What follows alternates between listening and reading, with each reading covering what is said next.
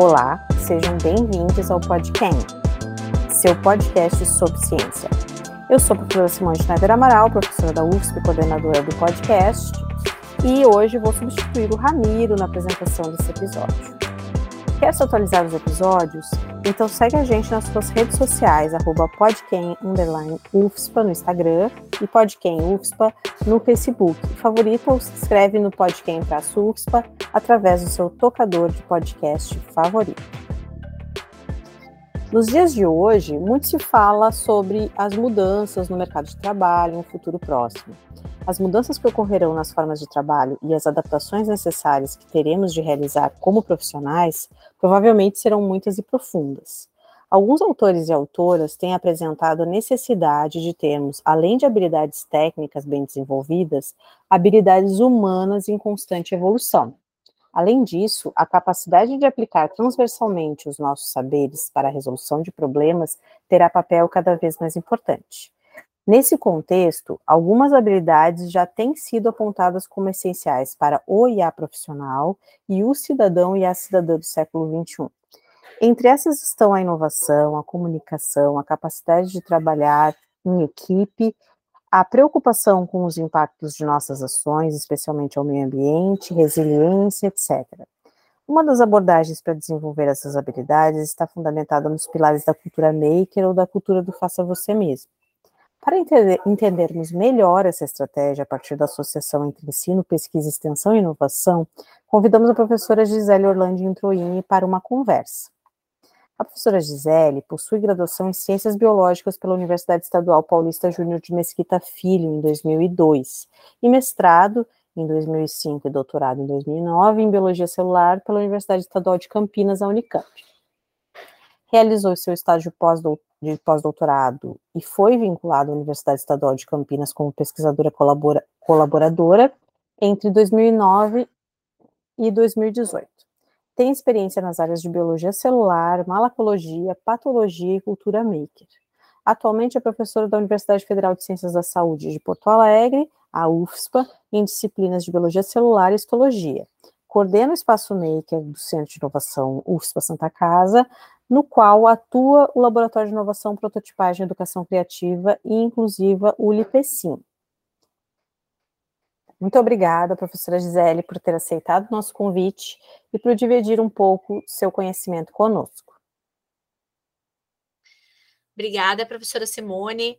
Nós que somos né, ombreadas na coordenação do laboratório do IPCIM, da UFIXPA, é sempre uma honra compartilhar é, iniciativas com você. Como eu acompanho também como ouvinte o podcast, é, eu estou muito feliz de estar aqui com você hoje. Ah, obrigada. Bom, eu pensei da gente começar, vou te chamar de Gi, né? Somos muito amigas. Sim. É, Gi, vamos começar então, talvez, explicando para as pessoas um pouco dos conceitos, tá? Da, do que a gente vai tratar hoje. Eu queria que, se tu pudesse começar explicando o que, que é inovação e por que, que tem se falado tanto em inovar atualmente? Certo. Então, tem um autor que eu cito né, nos, nos trabalhos que nós estamos escrevendo, que é o Perelman, de, de 2007. Ele diz que a inovação, tradicionalmente, é vista como um processo linear. Então, ele considera partindo da pesquisa básica à tecnologia, do desenvolvimento ao teste e avaliação desse protótipo, demonstração, implantação, comercialização. Então, temos de um protótipo a um produto e, em última análise, a penetrabilidade desse produto no mercado. Então, ele considera isso como o conceito tradicional de inovação. Se a inovação é bem sucedida, existe então a possibilidade de saturação do mercado, obsolescência e, finalmente, a substituição desse produto que é considerado inovador. Isso é como tradicionalmente é vista a inovação. Mas a gente tem agora conceitos contemporâneos, né? E como a gente tem é, discutido como a inovação deve ser tratada. Então a gente parte do princípio de que a inovação foi impulsionada primeiro pela ciência, engenharia e produção, com o marketing e as vendas marchando como seus seguidores em um exército. Partindo desse princípio, a gente observa que existe em todo o globo uma mudança dessa desse caminho, dessa trajetória linear para uma, uma outra proposta.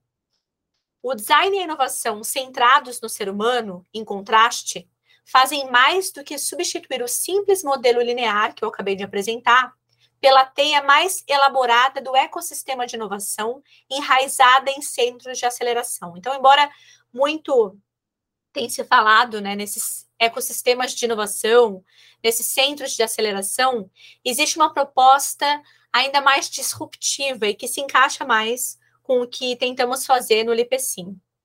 É essencial a promoção do mapeamento e da alocação dos imperativos humanos e sociais em primeiro lugar. Então, antes da gente pensar em ciência, engenharia e tecnologia, a gente pensa como colocar o homem, como colocar o humano, é Homo sapiens, não é, nessa vertente, nessa dicotomia homem-mulher, mas como colocar o ser humano em primeiro lugar. Além disso, o design e a inovação centrados no ser humano não se restringem à ergonomia, à utilidade econômica, mas dão profunda atenção à cultura, significado e o comportamento em janelas temporais e espaciais específicas. Desse modo, se a gente não tem a inovação como uma, como uma abordagem intervencionista, muitas vezes a inovação é endógena, ela depende, ela tem que estar tá, é, completamente entrelaçada à cultura daquela comunidade, à cultura regional. Tem que ter significado para aquelas pessoas que vão assimilar essa inovação. E o comportamento tem que ser respeitado também. Então, a gente não pode ter as intervenções inovadoras exógenas. Infelizmente, a gente tem visto que a inovação ela tem sido cooptada pelo neoliberalismo, né? Tendo como principal expoente o Vale do, do Silício, então com a sua lógica imperialista. Eu sei que a gente vai falar sobre dicas né, de livros, filmes e autores no final também, mas eu gostaria de recomendar os conteúdos disponibilizados pelo filósofo Silvio Luiz de Almeida, que ele é advogado e filósofo, e ele menciona né, no último podcast Mano a Mano, com o, Mano Brown, ele menciona essa questão do empreendedorismo e da inovação.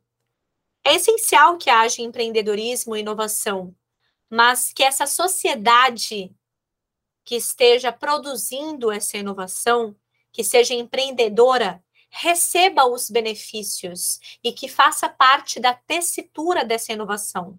E não apenas que nós sejamos é, os receptáculos de inovações que apenas alimentam os plutocratas. Inovações muitas vezes vazias, né? Que não, não trazem não, não, trazem ganho de fato, né, para a sociedade. Eu sou muito fã de Silvio Almeida, mas sim fã mesmo de carteirinha. É, e, e, ainda não ouvi o podcast que tu até tinha me indicado, mas vou ouvir, estou ansiosa. E, e, assim, acho que o que tu diz também é muito importante, porque tu começou a tua fala falando sobre um conceito mais tradicional de inovação, que acaba culminando dentro desse conceito na, num, na geração de um produto, né? Uhum. Mas é importante nós todos estarmos atentos e atentas, como tu mesma falou, só estou, né, assim, ressaltando e concordando, com o fato de que nós não podemos ser escravos do mercado, né? Exato. É claro que nós, como seres humanos, precisamos, né, de, de, de, de, de renda, a gente precisa de, de grana, né, para sobreviver, mas nem tudo se restringe ao mercado e à economia e ao consumismo, né? Uhum. Existe algo colaborativo que também é extremamente importante e, e centrado no ser humano, que inclusive eu acho que é o que para nós, como LIPECIM, nos toca mais, né? Uhum. E essa lógica, Simone, que tanto o, o Silvio de Almeida quanto o Eugene Morozov, o autor de Ascensão dos Dados e a Morte da Política, eles mencionam da lógica imperialista. Nós somos reféns do, do Vale do Silício. O Vale do Silício não é o único reduto do mundo é, capaz de con, con, con, congregar, perdão, congregar e amealhar é, mentes e tecnologias para ser o propulsor das inovações. As inovações acontecem entre os povos originários milenarmente. As inovações acontecem entre é, os quilombolas durante séculos. Então, a gente precisa entender que cada comunidade, que cada é, setor da nossa sociedade apresenta inovações específicas que vão trazer dividendos para essa comunidade e que podem ser compartilhados. Mas não existe uma única lógica hegemônica. E é isso que a gente tem. Né? Infelizmente, é, a inovação, quando eu digo que ela foi cooptada pelo neoliberalismo, é que parece que essa única visão é, deve ser respeitada e que ela tem e ela, ela está hierarquizada. Né? Ela tá a inovação vinculada ao Vale do Silício, ela tem mais poder, mais pujança, é, e as outras estão apenas é, em escala de cinza, enquanto que as múltiplas cores do Vale do Silício sempre são exaltadas. Exato, e até mesmo isso, essa, essa lógica que eu considero, aí é um, é um grifo meu, né, perversa, ela inclusive vem entrando dentro da universidade, né? Se a gente olhar, por exemplo, alguns editais que vêm aparecendo por aí, uh, que confundem inovação com geração de produto, né? E geração uh, é exatamente lógica de mercado, lógica Exato. de mercado e lucro e tudo mais. Então, assim, claro, também é isso. Ninguém está querendo, né, uh, excluir ninguém, mas quanto mais inclusivos nós formos e considerarmos que existem inovações, inclusive, vamos dizer, né, como eu tenho estudado agora, né, no ramo da pedagogia, que não necessariamente vão gerar um, um produto, mas que vão mudar a forma como a gente trabalha, como a gente faz as coisas, e que vão trazer, trazem dividendos que não são necessariamente financeiros também, né? Exatamente, sim. Então, quando a gente pensa em relação ao iminente colapso na tríade energia, meio ambiente e clima, eu recomendo o documentário da Nettie Oxman, Humanity versus Nature, em que ela fala que em 2020 a antropomassa supera a biomassa, ou seja, tudo que o homem, que o ser humano produziu em termos de matéria, ultrapassa no planeta Terra todos os nossos recursos naturais, então os nossos animais, as nossas plantas. Isso é de uma gravidade que a gente não tem mais como ter uma construção ou inovações baseadas na lógica de mercado, ponto. Não existe planeta B, existe um único planeta que está em sofrimento. Se nós escutarmos todos os conteúdos que têm sido produzidos em todas as COPs né? Então, a gente está agora numa COP que chegou, é, que aconteceu no Egito e que trouxe alguns, é, algumas discussões importantes, mas são mais dissonâncias do que convergências. E chegou num momento em que algumas pessoas mais pessimistas ou talvez mais realistas acreditam que essa meta de não, não atingirmos, é, de, de, de chegarmos só a 1,5 graus Celsius de temperatura, ela é uma meta irreal. Os mais pessimistas ou realistas, como eles dizem, eles acreditam que a gente já está próximo, nos próximos é, anos, da gente ter um aumento de 3 graus Celsius. E a gente não vai sobreviver. Assim como muitas das espécies não vão sobreviver. Então, inovação, a gente tem que perguntar: inovação para quem? Inovação urgente na área de resíduos, na área de menos, é, menos impacto ambiental, mais preservação dos nossos solos, das nossas águas, do nosso ar. A gente não tem a condição, não temos condições de pensar em inovação sem é, atrelarmos a inovação aos fatores sociais e não unicamente a lógica de mercado e acumulação de recursos. Isso é impensável. E o recurso está sendo acumulado na mão de quem? dos plutocratas, das big techs, né, nas grandes empresas de tecnologia. E não dá mais para a gente pensar em inovação dessa forma, é, eu diria, não só perversa, mas que dilapida, né, que extrai, que esvazia e que não leva ao progresso e sim à destruição. Sim, e não e esquece do senso coletivo muitas vezes. Né? Exato, é o que o professor Silvio de Almeida fala. Sim. Então, Gi, é, continuando ainda nessa linha né, da, dos conceitos, explicar para todo mundo exatamente sobre o que a gente está falando. É, o que seria a manufatura 4.0, né, que está linkada aí com todo, todo o assunto do episódio de hoje? Certo. Então, a gente é, pode definir a manufatura 4.0 como uma área, né, uma nova área de crescimento industrial, econômico, que contribui para as soberanias nacionais, tendo, considerando né, suas várias aplicações, os seus vários pilares. A manufatura 4.0 ela é usada para fins específicos de fabricação de protótipos ou produtos, artefatos, em campos é, nos quais a simplificação de montagem, a minimização de resíduos e a customização em massa são importantes.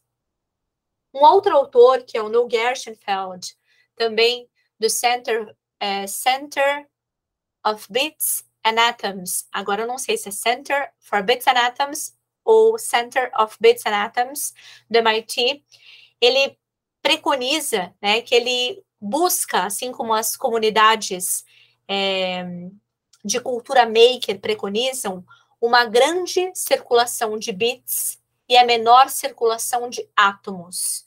Em que, em, então, é uma sociedade que a gente quer construir, uma sociedade em que nós tenhamos os arquivos, os desenhos, essas informações em nuvens, mas que os laboratórios de fabricação digital possam transformar essas informações então, o digital em algo concreto, o intangível em tangível. Desse modo, a gente trabalha em uma teia planetária e os arquivos jungidos a protocolos de replicação com fidedignidade, eles são disponibilizados, seja gratuitamente, seja para fins de comercialização. No nosso laboratório, a gente trabalha só com arquivos né, gratuitos. E quando a gente fala em manufatura 4.0, em espaços de fabricação digital, nós falamos do envolvimento de ma maquinários CNC, que são máquinas controladas numericamente por computador. Mas não dá para a gente falar em manufatura 4.0 sem a gente pensar em uma perspectiva histórica, né? Então a gente pensa na revolução é, industrial 1.0, então datando 1784, em que havia a mecanização, né? então o vapor de água, portanto a energia gerada pelo aquecimento da água movia os teares. Então a tecelagem foi a, o emblema dessa época. Depois a gente teve a revolução industrial 2.0, em que há produção em massa, a linha de montagem, e agora a gente tem a energia elétrica sendo a propulsora nesse momento, e é uma época marcada por Henry Ford. Já Revolução 3.0, 1969, nós temos a, automa a automação como a protagonista, os computadores e, portanto, a eletrônica. E agora a gente está vivenciando a quarta revolução industrial ou revolução 4.0. Então, manufatura 4.0 vem linkada a esse fenômeno, né, a esses fenômenos, perdão, históricos. Na Revolução 4.0, nós temos sistemas cyberfísicos, nós temos IoT, que é Internet of Things, ou Internet das Coisas, e Network. A quarta revolução industrial, ela contempla descobertas que ocorrem simultaneamente em áreas que vão desde o sequenciamento genético, envolvendo a nanotecnologia, de energias renováveis à computação quântica. Então, esse período em que a gente vive, em que a gente fala tanto de revolução 4.0 ou quarta revolução industrial, existe inegavelmente uma ruptura de paradigma, distinto dos momentos anteriores. Por quê? Porque tem uma fusão de tecnologias oriundas de diferentes ramos do conhecimento. Existe a interação entre os mundos, entre os domínios, perdão, entre os universos físicos, digitais e biológicos. E é por isso que esse momento histórico, nós, como educadoras, a gente tem que pensar na multiplicação do letramento digital. Senão, o que a gente vai observar é o acirramento cada vez mais dantesco entre as classes. Então, é algo que a gente precisa, como professora, ter em mente como os espaços de fabricação digital, eles têm que ser espaços democráticos, acessíveis a todos que quiserem fabricar, prototipar e aprender, né, se apropriarem do letramento digital. Tá, então, só para que a gente consiga deixar bem claro para todo mundo entender, né, para todas as pessoas entenderem. É, a fabricação, a manufatura 4.0, né, ela está, então, relacionada com a fabricação digital, e quando tu começou ali falando, né, sobre uh, que a gente quer circulando mais bits do que átomos, né, uh, tu tá querendo dizer então, que a gente precisa muito mais do que ficar transportando o produto de lá para cá, é, criar protocolos de como fabricar as coisas e disponibilizar isso entre as pessoas. É isso? Exato. Então, uhum. Então, vamos pensar um exemplo bem, bem prático, certo? Início de 2020. Então, nós temos é, uma crise sanitária na China, e os processos de lockdown.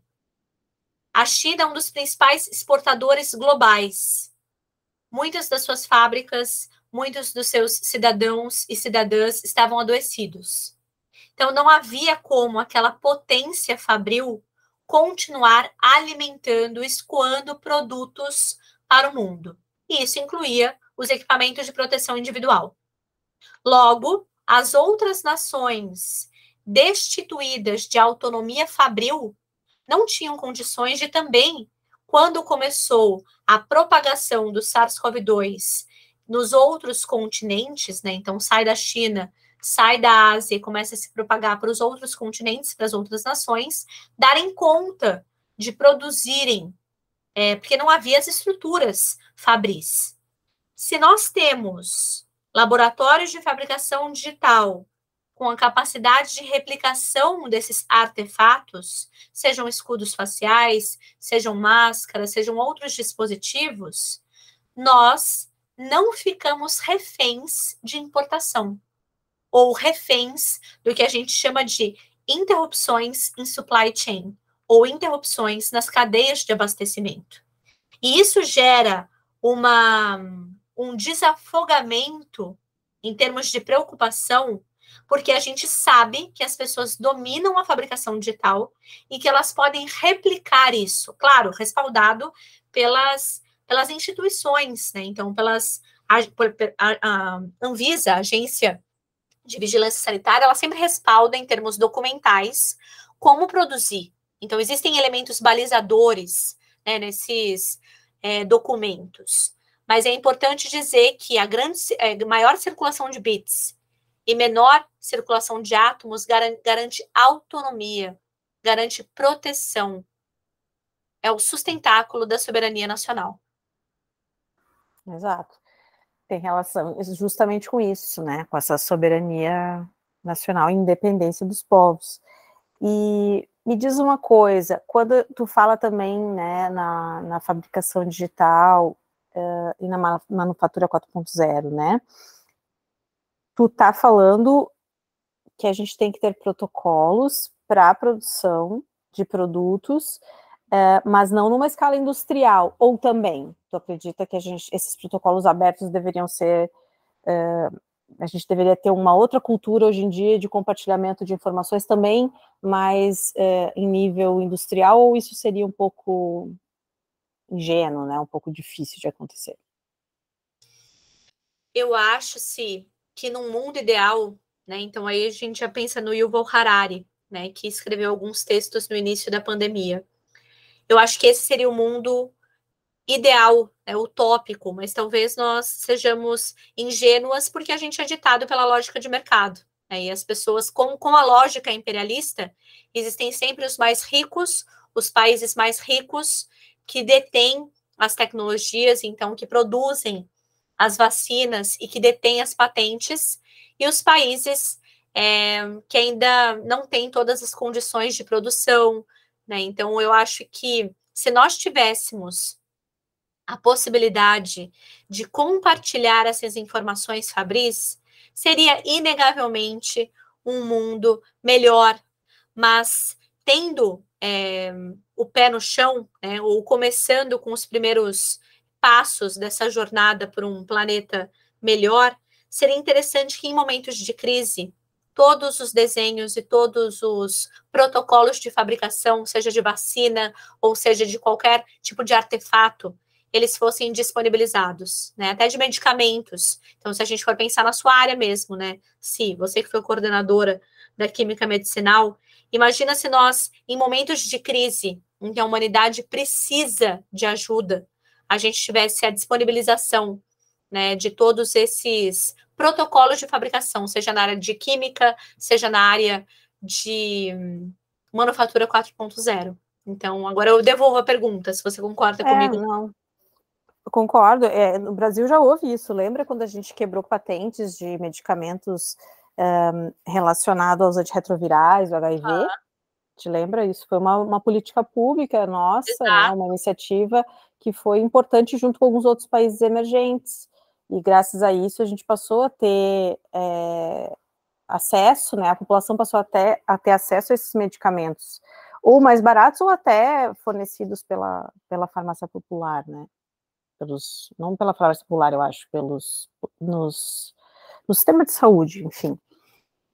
Então, acho realmente muito importante, claro, a gente pode talvez uh, circunscrever isso aos tempos de crise, né, para não sermos tão inocentes, porque a gente sabe que existe uma proteção industrial aí, forte, né, mas com certeza, eu acho que na, a pandemia fez algumas pessoas refletirem sobre isso, né, até liberando algumas tecnologias aí para outros países.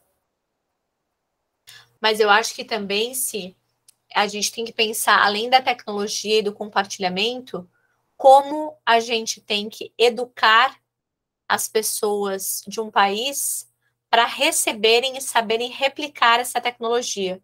Né? Porque não depende só da indústria ou do compartilhamento.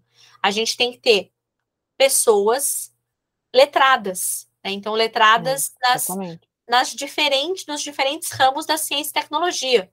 Como um povo pode se sentir respaldado em momentos de crise se não existe um investimento em ciência e tecnologia nas universidades públicas, certo? As universidades públicas, elas conseguiram contribuir mesmo em cenário de escassez, mesmo em cenário é, onde havia contingenciamento, onde havia corte, onde havia negligência dos laboratórios, da formação dessas pessoas. Né? E a gente está tendo no Brasil muito brain drain. Né? Então, os, os cérebros estão que fizeram mestrado, doutorado, pós-doc, não conseguem a inserção em centros de pesquisa, nas universidades, e eles estão sendo exportados. A gente está tendo uma exportação de mentes brilhantes e pessoas capacitadas tecnicamente para outras nações que investem em ciência e tecnologia. Então, se a gente não mudar isso né, fortemente, a gente vai ter um apagão no nosso país. E a gente vai ficar cada é. vez mais refém de tecnologias externas. É, e até, uh, se tu me permite também opinar, é, a gente, quando escreveu o podcast, também pensou um pouco nisso, né? Porque, claro, concordo totalmente, né, contigo de que a gente precisa ter formação e formação de qualidade em ciência e tecnologia, né, até para que a gente, de posse de informações compartilhadas, por exemplo, tenha o que fazer com essa informação, né. Certamente isso que tu diz é, é extremamente relevante, mas também uh, quando a gente escreveu o podcast, a gente pensou muito na questão assim de que todas as pessoas, mesmo pessoas é, que daqui a pouco trabalham com ciências humanas, por exemplo, né, são administradores, uh, que trabalham, uh, sei lá, com as ciências da saúde, ali, psicologia, pessoas que não necessariamente estão é, diretamente envolvidas com a, a ciência e tecnologia, talvez como nós, aqui da química, né, da, da biologia, que as pessoas todas tenham conhecimentos mínimos científicos, porque a nossa, nossa sociedade hoje ela é muito tecno, tecnocientífica. Então, como que eu me posiciono nessa sociedade de forma a exercer a minha, a minha cidadania, né? Porque ser cidadão é opinar, é se colocar, olha, eu sou a favor, eu sou contra, por quê, né? E para que a gente se coloque hoje em dia numa sociedade tecnocientífica como a nossa, minimamente a gente tem que ter um letramento científico, né? Agora tu também está comentando letramento digital mínimo, até para saber navegar, né? Nas, nas, e utilizar as diferentes ferramentas que, que existem, que vão surgindo. Então é, é extremamente importante porque da, é, cada vez mais agora para o século XXI, para que a gente possa se colocar no planeta de maneira uh, a conviver e a, a ser ouvido e a, a, ter relevância, que as pessoas possam ouvir a nossa voz, a gente tem que saber se colocar e se posicionar sobre temas que não necessariamente a gente domina, que sejam da, da nossa expertise, mas a gente precisa ter um conhecimento mínimo para eu poder, porque a gente, para eu poder me posicionar, porque a gente vê pessoas dizendo assim, não, eu sou contra, né, sei eu, vacinas, né? Como a gente ouve algumas pessoas dizerem, sim, mas uh, por que que tu é contra? Tu ouviu alguma pessoa te explicar? Aí dizem lá, colocar um chip na minha, né, na vacina. Eu acho que colocaram um chip na vacina. Mas será, uh, será que isso, isso acontece? Será que isso tem fundamento, né? Onde é que tu tem buscado informações sobre isso?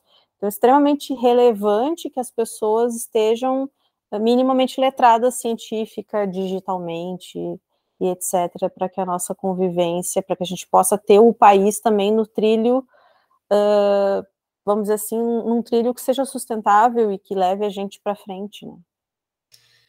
Simone, exato, né? Então acho que a gente chegou num ponto que é importante a gente tratar, né? É, as pessoas que não são da área de ciência e tecnologia, então vamos supor que eu pretenda é, fazer psicologia, o que eu pretendo é fazer hum, história. O ensino fundamental e médio, ele tem que ser calcado tanto em valores humanos quanto em ciência e tecnologia básicos, em letramento digital básico, para que quando eu opte por fazer psicologia ou história, eu já traga no meu repertório de vida para entender com criticidade algumas questões tecnológicas e acompanhar essas questões tecnológicas. Senão, nós vamos ser reféns das grandes plataformas digitais, da arbitragem algorítmica que favorece as polarizações. Da mesma forma. Perfeito. Não é? Da mesma forma que você e eu, a gente fala quase que diuturnamente, né? Semanalmente a gente traz uma questão dessa o aluno que vai para a área de ciência e tecnologia tem que ter na sua formação robusta o desenvolvimento das habilidades comportamentais, que a gente chama de soft skills. Então, Papert, que é outro professor do MIT, falecido, né, nós, eu trouxe já três professores, então, no Gershenfeld, a Neri Oxman e o Papert. O Papert, ele fala das competências comportamentais, né, então a gente tem criticidade, comunicação, colaboração, criatividade, os quatro Cs que a gente vive falando, mas a gente tem empatia, alteridade, uma série de comportamentos que uma pessoa precisa ter para ser bem-sucedida em um espaço de fabricação digital. Porque não adianta ela entender de modelagem, saber dominar software de modelagem se ela não trabalha em grupo o protótipo e o produto não se formam, porque a articulação é em rede, é em teia.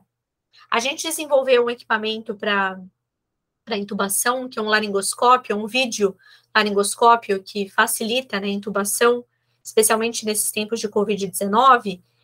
E esse equipamento não adianta só a pessoa saber modelar, saber imprimir tridimensionalmente, ela tem que ler os dispositivos da Anvisa. Ela tem que co colaborar com a equipe de anestesiologistas para entender o que elas e eles entendem que é importante no momento de intubação. Então, essa parte de se comunicar de forma empática, se comunicar de forma afetiva e efetiva, não se desenvolve no espaço de uma graduação. Se desenvolve durante a formação do indivíduo. Ah, gente, não é verdade? E é isso que a gente vive batendo na tecla. A gente, como professora, a gente tem um espaço do aprender, o um espaço do ensinar, a gente é multiplicadora de ciência, mas a gente precisa entender que, como sociedade, a gente tem que galgar degraus da maturidade. Não vamos conseguir, é, como posso dizer, preencher todas as lacunas e as deficiências se a gente não pensar que tipo de sociedade a gente quer qual é a construção coletiva que a gente quer e não individualista. E a lógica imperialista e a lógica, da, da, a lógica do Vale do Silício é a da competição. É a da. É, tem um termo isso. É,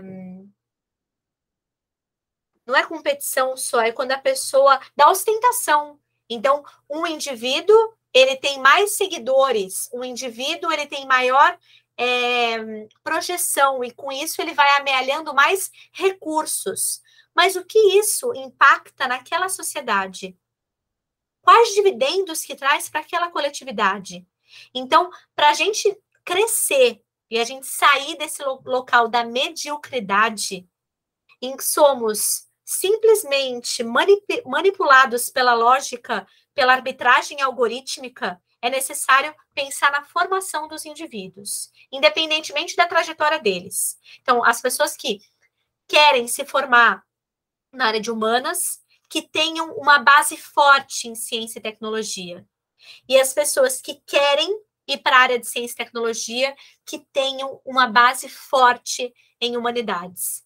E aí sim a gente vai ter uhum. seres humanos complementares, com uma lógica de construção coletiva e não predatória, e não de competição, e não neoliberal. Então, acho que esse é o caminho. Um dos caminhos, né? Exato. Porque essa é uma minha uhum. visão de uma mulher branca, né, latino-americana, que teve os seus privilégios, que teve as suas, as suas dificuldades, né? Como é, filha de uma mãe solo, mas que é, entende que o meu espaço de fala é limitado. Né? Existem pessoas com realidades díspares né, no mundo, especialmente no Brasil, é, com dimensões continentais. Desculpa se ter me estendido muito, perdão. Não, imagina, gosto muito dessas nossas, dessas nossas conversas.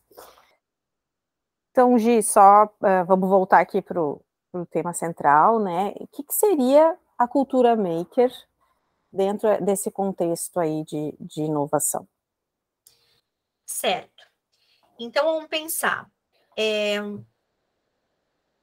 citando um autor que é o Chris Anderson, que escreveu Makers, ele menciona o seguinte: que a produção em massa trabalha para as massas, mas quem trabalha para você? Então a cultura maker, ela coloca as ferramentas nas mãos de quem sabe usá-las melhor para atender às suas demandas. A gente mesma, a gente começou, né? Nós somos professoras, professora de biologia celular e professora de química, e a gente precisava produzir artefatos, modelos conceituais que trouxessem concretude a temas abstratos. Então, os diferentes níveis hierárquicos de organização estrutural da vida. Então, a cultura maker, tanto utilizando maquinário CNC, controlado numericamente por computador, quanto o que o professor André Pérez, do Instituto Federal do Rio Grande do Sul, ele fala, a gente chama de low tech, né? Então, tecnologias que não é, precisam de maquinário CNC, então algo mais simples, mais rudimentar. A gente pode produzir de maneira artesanal, isso é cultura maker. Mas o fato é colocar as ferramentas, colocar a produção nas nossas mãos. Nós somos os protagonistas. Isso está vinculado à inovação, por quê?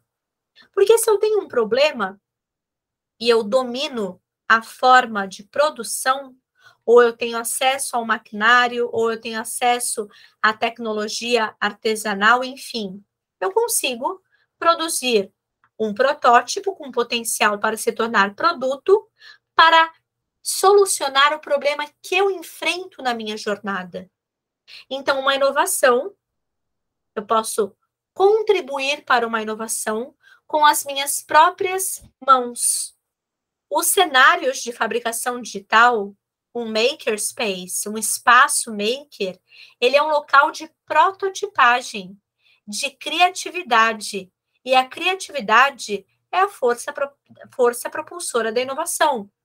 A criatividade chancelada pela criticidade, a criatividade apoiada pela colaboração, pela comunicação, é que favorecem que uma inovação tenha capacidade ou potencial de penetrabilidade no mercado, de penetrabilidade num setor. E é só assim que a gente produz.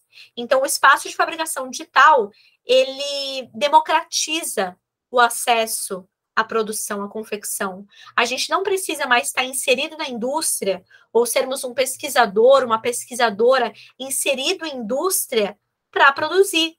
A gente vai ter aquele maquinário ao alcance das nossas mãos.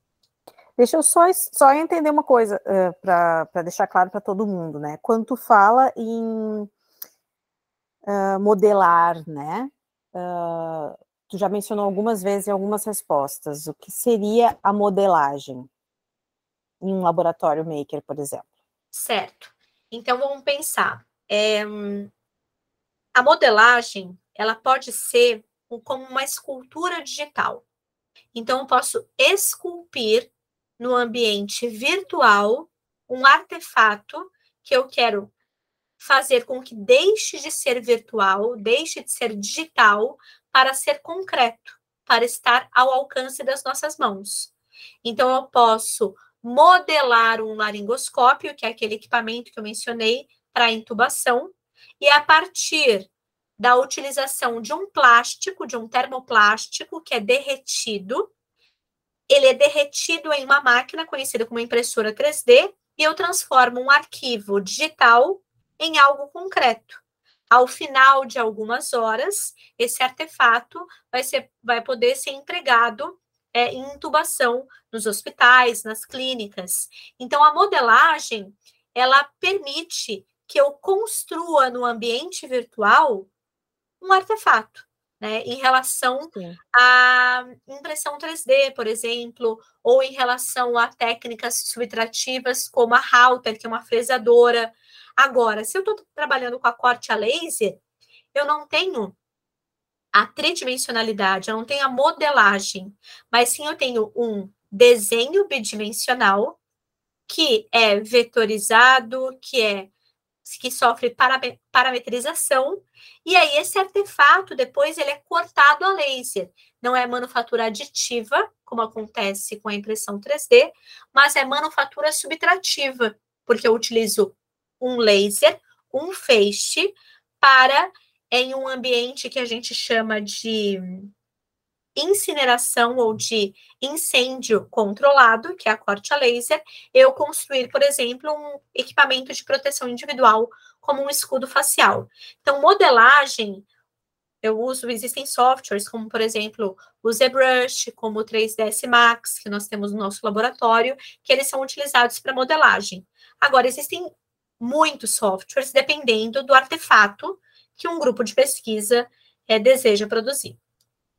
Certo. Então, de maneira muito simplificada, é como se eu uh, desenhasse, esculpisse tridimensionalmente no computador e eu pudesse transformar isso em realidade utilizando, por exemplo, uma impressora, outra tecnologia de fabricação digital, e com isso eu obtenho um produto que, que seria, vamos dizer assim, que atende, que atende as minhas necessidades individuais e não necessariamente uh, pode ser um produto produzido em massa, assim, todos iguaizinhos. Ele, ele pode ser é, desenhado para atender as minhas necessidades individuais, é isso? Perfeito. Atender as suas necessidades individuais, num primeiro momento.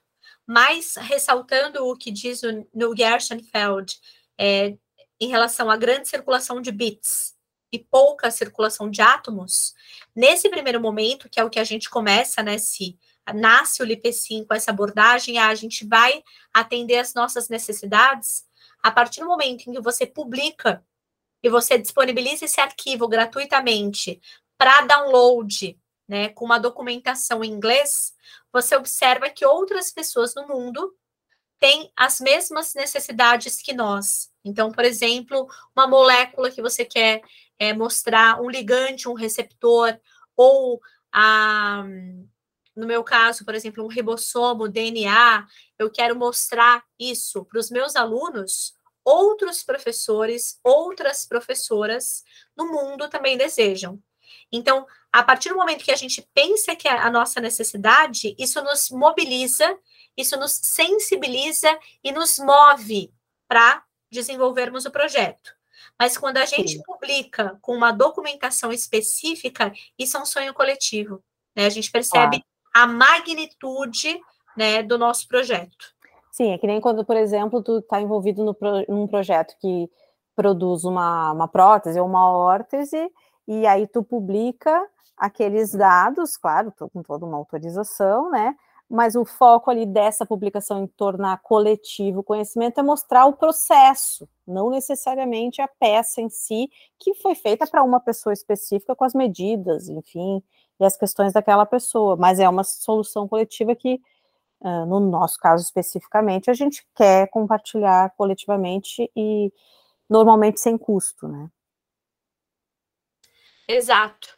Eu acho que o próximo ponto, né, que você e eu a gente vai entrar em contato e tem é, que nós nós conversamos né, recentemente, existem muitos laboratórios de fabricação digital intra-hospitalares, né? E cada vez mais os designers, as designers têm dialogado com equipes médicas.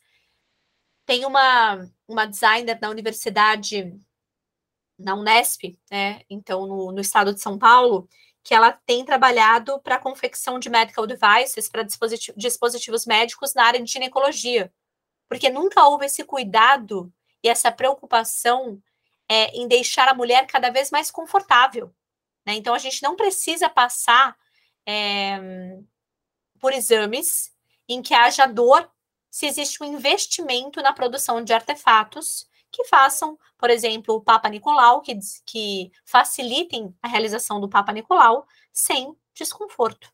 Né? Então, é importante que entender que esses grupos que a gente chama de grupos multidisciplinares, né, com diferentes expertises, tanto technical skills quanto soft, soft skills, eles sejam a base né?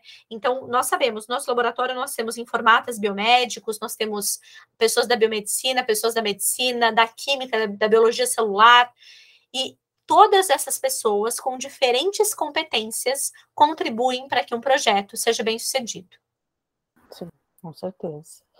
Bom, um, bom, agora, especialmente no que a gente vem falando, né, que a gente acabou de falar, dá a impressão para as pessoas que estão ouvindo né, que um, para trabalhar com é, num, num, laboratório de fabricação digital, né, se envolver com esse processo aí da cultura maker, é, parece que as pessoas que, que estão envolvidas nesses projetos têm que ter uma formação técnica muito grande, né, para trabalhar com essas ferramentas.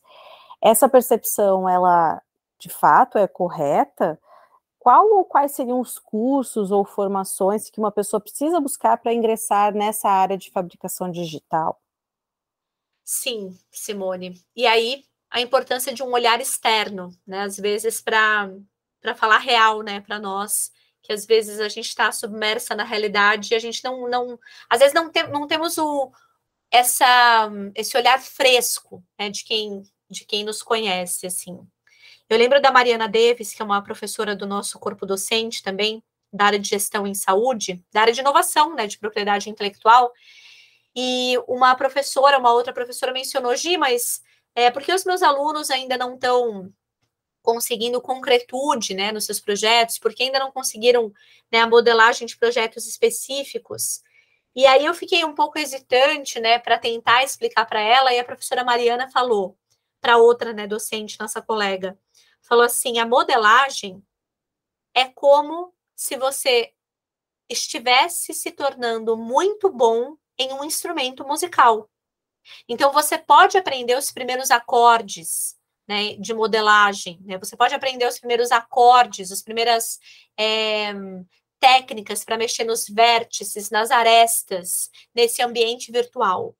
Mas se você vai se tornar um bom escultor ou não, isso depende da sua jornada, da sua trajetória. Da mesma forma, a minha área, por exemplo, por exemplo, microscopia eletrônica de transmissão, microscopia eletrônica de varredura, você vai aprendendo as técnicas para a obtenção das imagens, para a preservação das amostras, para a coleta dos indivíduos, porque eu trabalhava com biologia marinha, mas você só se torna muito boa naquilo que você faz com o passar dos anos. E a modelagem é isso. Então, a modelagem você tem acesso aos cursos de modelagem, você tem acesso, mas essas habilidades técnicas só se desenvolvem quando os alunos e as alunas se debruçam sobre os projetos e começam a aprender, né? Especialmente a gente que trabalha com modelagem orgânica. Trabalhávamos, né, mais antes da pandemia, retornamos agora, mas na pandemia foram mais dispositivos médicos que nada de orgânico tem, tem as questões ergonômicas, como é o caso do projeto desenvolvido pela doutor, doutoranda Andréa Gomes Aires, mas não é modelagem orgânica, mas sim com uma preocupação ergonômica e também em termos de ensaios mecânicos e microbiológicos. Mas o importante em relação a isso é é importante sim a formação técnica, mas ninguém se torna excelente em modelagem sem se debruçar, né? São anos. A gente tem uma das nossas colaboradoras, que é a Juliana Catão, que ela aprendeu muito, muito jovem a modelar. E ela é uma das nossas é, excelentes modeladoras, assim como o Edward Santos de Braga. Então, eles são muito bons no que eles fazem, mas eles precisam investir muitos anos para que os seus projetos se tornem excelentes e com fidedignidade estrutural. Sim, então quer dizer, é, pelo que eu conheço da Juliana, não lembro, ela tinha alguma formação antes de começar a modelar? Que agora ela é aluna da medicina, né? Exato. Autodidata, né? Ela Autodidata. pediu. É, quando ela tinha acho que 12 ou 13 anos, depois ela pode nos corrigir, né? Se nós estivermos erradas. Mas ela era muito, muito jovem, ela pediu para o pai é, um, uma mesa né, digitalizadora, ou era um, um como chama um notebook que tinha já a tela, né, dispositivo com, com uma caneta atrelada, porque ela queria aprender a modelar. Então, considerando que ela está na medicina, faz muitos anos que ela está já modelando. Então, começou por essa por esse tropismo em relação à arte, e ela adora estudar as estruturas anatômicas, então ela acabou jungindo, né, arte mais ciência, o que também é um dos alicerces do nosso laboratório, que é essa abordagem STEAM, né, Science, Technology, Engineering, Art and Math. Isso não tem sido só o mote do nosso laboratório, mas de muitas abordagens em todo o mundo. Muitas escolas têm deixado de acreditar nessas caixinhas né, fechadas da arte, da biologia, da química, da matemática. É tudo um grande projeto. E que nesse projeto, né, nesses projetos, a gente vai aprendendo a desenvolver é, competências vinculadas à matemática, à física, à química, à biologia. E assim, tendo essa abordagem, uma visão mais holista e menos é, em termos de pensamento compartimentalizado, assim a gente consegue cidadãos e cidadãs que pensam de uma forma mais abrangente. Certo. E hoje em dia existem oportunidades gratuitas de formação em fabricação digital? Saberia dizer? Existem, sim. Existem alguns cursos online que a gente observa, né, de algumas universidades públicas do nosso país. O nosso laboratório também é, é, disponibiliza alguns cursos gratuitos. Agora, em 2023, a gente vai ter alguns módulos é, gratuitos.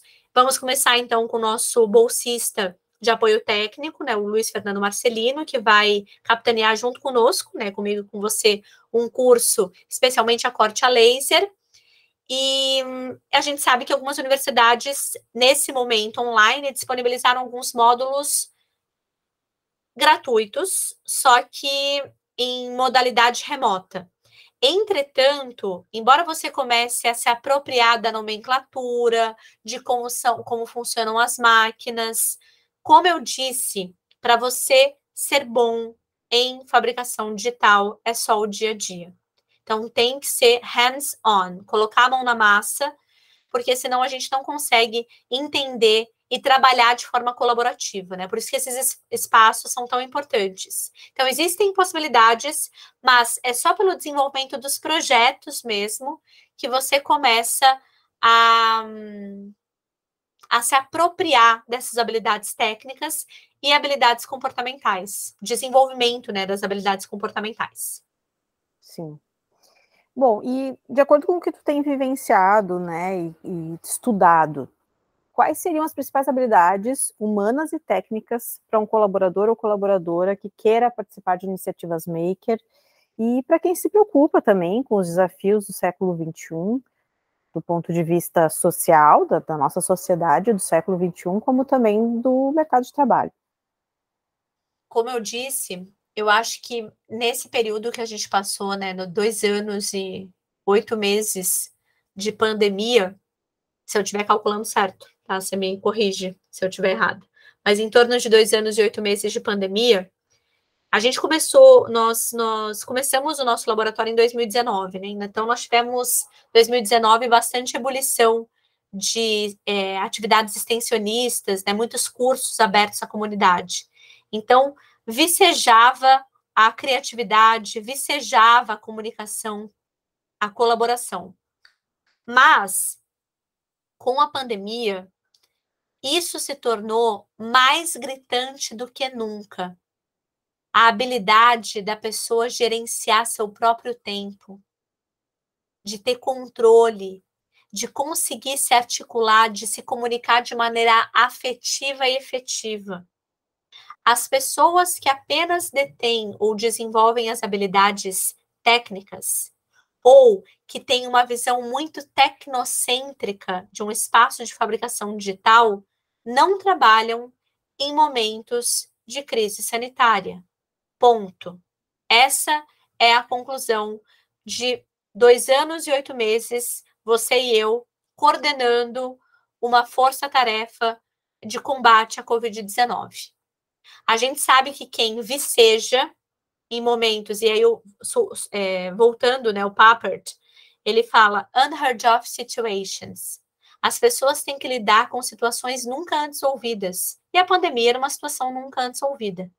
Só as pessoas que trabalharam em rede, as pessoas que sabem respeitar os momentos umas das outras, de fragilidade ou de protagonismo, é que conseguiam fazer com que um pro projeto se transformasse em protótipo e esse protótipo tivesse condições de ser validado como produto. Essa é a grande conclusão da nossa força-tarefa. Não existe, ninguém brilha sozinho. Né? Então, o projeto ele só consegue sair do papel, ou melhor, do espaço virtual intangível, para se tornar concreto e atender às demandas da sociedade e estar é, e colocar o ser humano em primeiro lugar, só consegue se tiver habilidades comportamentais. Então, as soft skills, comunicação, colaboração, criatividade, criticidade, são os quatro é, pilares para que a gente tenha uma pessoa que saiba, que domine as, o software de modelagem, né, que saiba trabalhar com fatiamento, com impressão 3D, corte a laser, mas que consiga trabalhar em grupo. Realmente. Bem, uh, ali no Lipecim, né, no laboratório que a gente coordena na UFSPA, tu pode falar um pouquinho sobre quais projetos estão sendo desenvolvidos no momento, claro que respeitando, né, as questões sigilosas dos, proje dos projetos, mas se tu pudesse falar em linhas gerais as principais áreas e problemas científicos que a gente tem se dedicado a estudar, seria interessante. Sim, tem muitos projetos, né, agora acontecendo. Então, a gente tem os projetos da minha área, né, de biologia celular, então, os diferentes níveis hierárquicos de organização estrutural da vida. A gente pretende publicar agora todas as organelas, então, todas as estruturas subcelulares. Tem os seus projetos também da área de química, que seria importante você, né, se apropriar do seu espaço de fala e mencionar. É, daí eu vou deixar em stand-by, aí você já fala. Tem os projetos tá. da área de anatomia, que podem respaldar o Museu de Anatomia. Temos os projetos de fisiologia do NID também, que é o Núcleo de Inclusão e Diversidade. A gente sabe que precisamos facilitar o processo de ensino e aprendizagem para algumas pessoas com determinados impedimentos físicos. Então, é o nosso papel como multiplicador né, do saber é, auxiliar na construção de modelos conceituais, de dispositivos que facilitem o ensinar para pessoas com baixa visão, para pessoas é, que tenham algumas é, dificuldades motoras. Então, o NID vai trabalhar bastante em 2023 conosco. Então, o projeto deles está esperando agora a, o primeiro curso de capacitação. Temos também a continuação dos dispositivos médicos que foram aprovados então, nós temos a publicação agora das máscaras impregnadas com óxido de zinco, os laringoscópios, que agora já foram publicados e agora a gente está nos clinical trials. Há também os escudos faciais, que integram o doutorado da Andrea. Então, tem vários projetos ocorrendo. Projeto de embriologia da professora Mônica. Então, tem vários projetos ocorrendo é, em diferentes áreas, né? num leque bastante diversificado de professores e professoras da nossa universidade, assim como colaboradores externos. Temos o Zimmermann, que trabalha com simulação em árvore brônquica. Então, o aluno, a aluna, não precisa aprender a fazer uma broncoscopia no paciente. Tem como a gente imprimir uma traqueia, imprimir uma árvore brônquica para as pessoas aprenderem a fazer uma broncoscopia em plástico, em um artefato inerte, impedindo sofrimentos desnecessários ao paciente que está jungido a um aprendiz ainda em formação. Então, a, a, o espaço de fabricação digital ele pode respaldar simulação. Né? Então, acho que esse é um, algo que está no nosso norte, né, em parceria com o professor Mendes, com o professor Zimmermann, para a gente conseguir produzir cada vez mais artefatos é, que possam respaldar a simulação, impedindo que pacientes estejam expostos a aprendizes ainda inexperientes. Isso, e os meus projetos são é, construindo artefatos, fabricando artefatos para serem utilizados em apoio às aulas de química orgânica que exigem um nível de abstração também bastante grande. Então, a gente imprime macromoléculas, proteínas, enzimas, né, os seus, os seus agonistas, antagonistas, para a gente mostrar para os estudantes como é que são essas interações. A gente fala também de estereoquímica, bem, bem interessante também. Claro que eu sou suspeita, né, para falar. Bom, Gi, para a gente finalizar essa conversa maravilhosa, que por mim poderia durar mais muitas horas. A gente queria te pedir, nós aqui do Podcast, que, que tu dissesse uma, que tu compartilhasse conosco uma dica de filme, livro, série, ou qualquer dica cultural que tu entenda ser interessante. Certo. Então, eu vou compartilhar com vocês o que eu já compartilhei, né, durante, é, durante o, o podcast, a gravação, eu vou compartilhar um documentário que tem no YouTube chamado Nature versus Humanity, da Nettie Oxman, que é sensacional, que fala justamente da importância é, de nos preocuparmos com esse, com esse, com esse divisor, né, que em 2020 a gente tem a superação da biomassa pela antropomassa. E que se nós tivermos sistemas que façam uma aliança entre manufatura 4.0 e sistemas biológicos, a gente vai ter muito mais declínio de estruturas com o tempo, ao invés de disposal. Para que a gente tem que descartar tudo? É muito resíduo, a gente não tem condições, o planeta Terra não tem mais condições de ter tanto resíduo. Então, ela investe é, em sistemas que, com o tempo, após cumprirem as suas funções, eles decaiam, porque são sistemas biológicos, mas o sistema biológico sendo construído em aliança com a manufatura 4.0. E é, também indico um livro do Eugene Morozov chamado Big Tech, a Ascensão dos Dados e a Morte da Política, é, demonstrando como nós somos, é, como a inovação ela é muito maior do que o que as Big Techs é, ressaltam. É que é muito dinheiro envolvido, né? E a lógica é imperialista. Então a gente precisa entender que inovação ela é endógena, ela precisa estar atrelada aos nossos comportamentos, à nossa cultura, à nossa comunidade a nossa coletividade, e não é a lógica do Vale do Silício. E aí a gente observa, né, tantos elogios, né, às vezes nesses eventos de inovação, onde impera a lógica da branquitude, né? Então a gente tem, infelizmente, é, cenários, muitas vezes, nós que somos coordenadoras de um laboratório de inovação, a gente não vê diversidade nesses eventos. Isso nos entristece demais, porque a gente tem só uma parte da narrativa, a gente tem só uma parte da história. Então é importante que nós leiamos os contestadores do Vale do Silício, porque nesses eventos o que mais a gente vê é exaltação. Fala, oh, fulano acabou de voltar do Vale do Silício, incrível.